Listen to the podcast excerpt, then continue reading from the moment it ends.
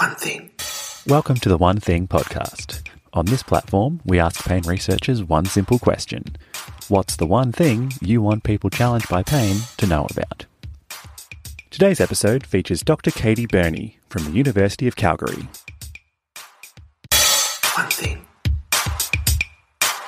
So, Katie, what's the one thing that you want people challenged by pain to know? It's such a good question. I mean, there's so many things that are coming out um, in pain research and pain care at the moment. I think the one thing I'm really excited about right now is that I think the expertise of patients, people living with pain, and their family members um, has is really starting to be recognized as critical expertise we have to pay attention to um, as researchers, as clinicians, as policymakers. So I think I'd want people to know um, people are ready to listen um, and really ready to partner with you to improve um, pain care. You know, it's really interesting, and I'm a pediatric pain researcher, right? So most of my work focuses on youth and children and families. And, you know, when I think back to like the origins of the field of pediatric pain, it really comes from this synergy between research and what I'm going to call lived experience. So, you know, of patients and families. And that's really how our field came to be. You know, it was the coming together some some critical research around um, you know early surgeries in infants and a mother whose um, premature born baby had heart surgery um, with no analgesics and public outcry kind of in in the newspaper in, in the us and it was these things together that really like launched the field um, and then i think you know over time as as research happens in a more traditional way um, there's been less of that kind of partnership and less of that real synergy um, between research and lived experience um, but I think that's shifting. I mean, it certainly has shifted for us here in Canada. Um,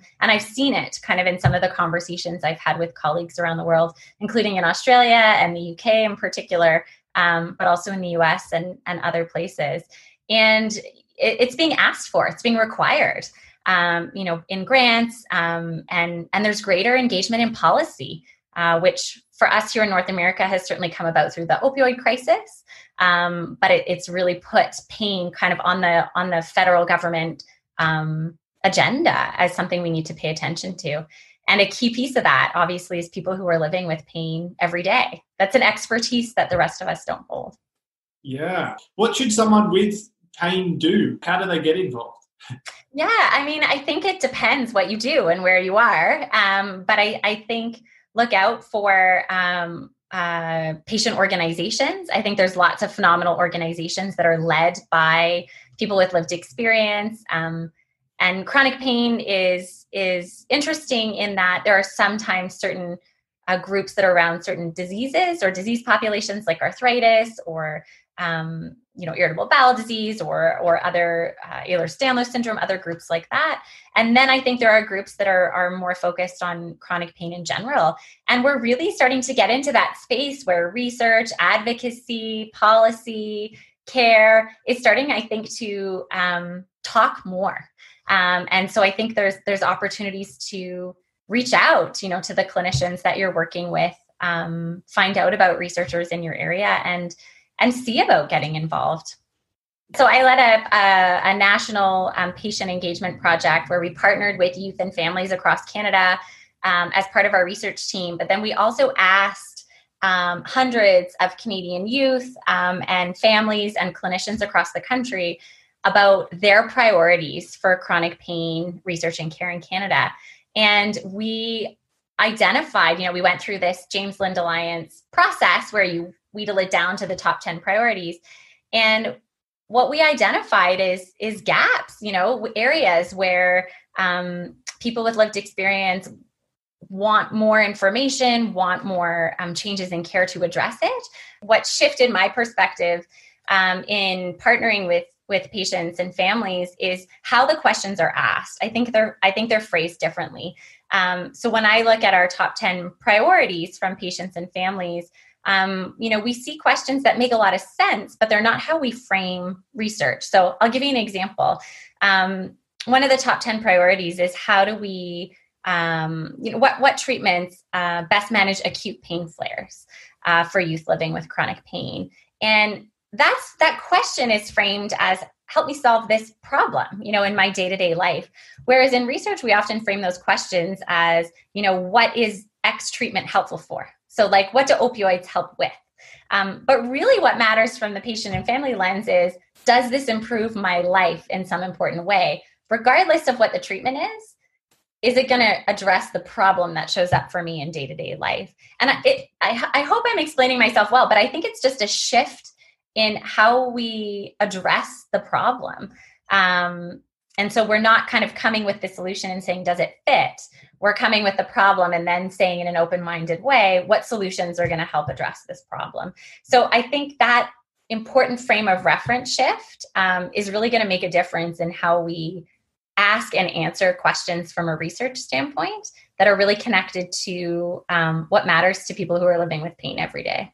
Pain impacts lots of things ability to work ability to go to school your family your partners you know all those sorts of things. And what's what i think is really neat about what's happening now and really exciting is that you know best practices emerging in in partnering with patients in this way include compensation right? It includes a real um, valued recognition of the expertise that patients and families bring um, that you don't have. Even if you've worked as a clinician in pain for 20 years you know you don't go home or most not all but most don't go home and live with pain every day. Um, and you know these practical challenges across the health system um, that you know connect from your family physician to the pharmacist who dispenses your drugs to trying to drop your kid off at school to missing out on time with friends and family to accommodations in the workplace to the specialty clinic you visit. Um, there's just expertise in the day to day that patients and families have that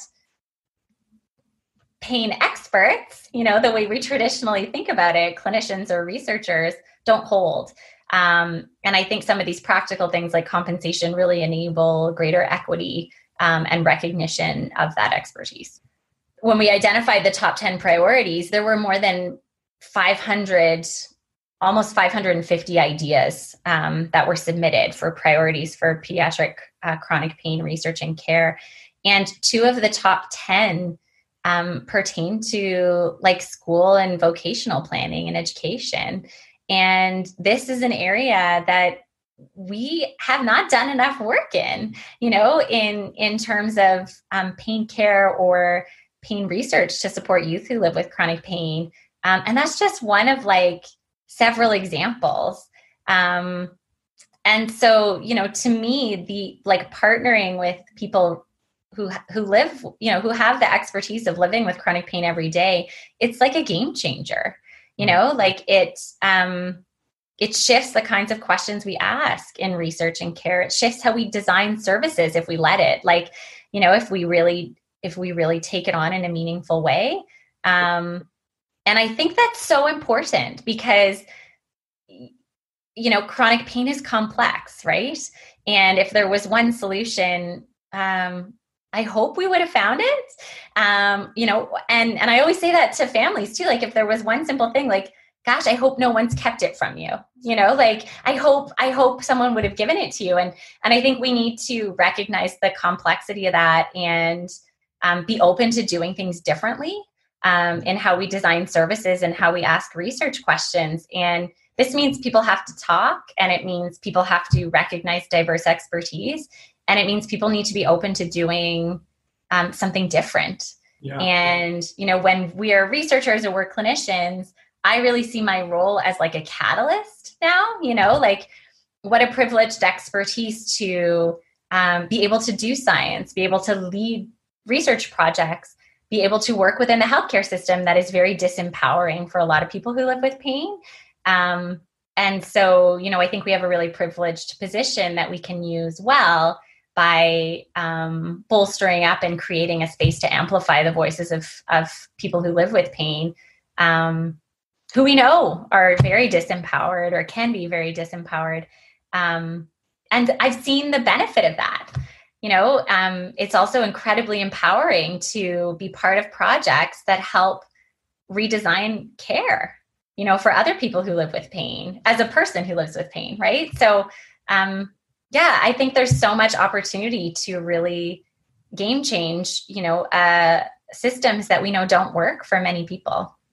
Yeah, that's fantastic. Well, thanks so much for your time today, Katie. I'll let you go Yeah. back. All right. Thanks so much. See you later. Yeah. Bye. One thing. For more information about One Thing, all of the video and podcast content, or to nominate a speaker for next season, check out onething.painsci.org. That's onething.painsci.org or search One Thing on social media platforms.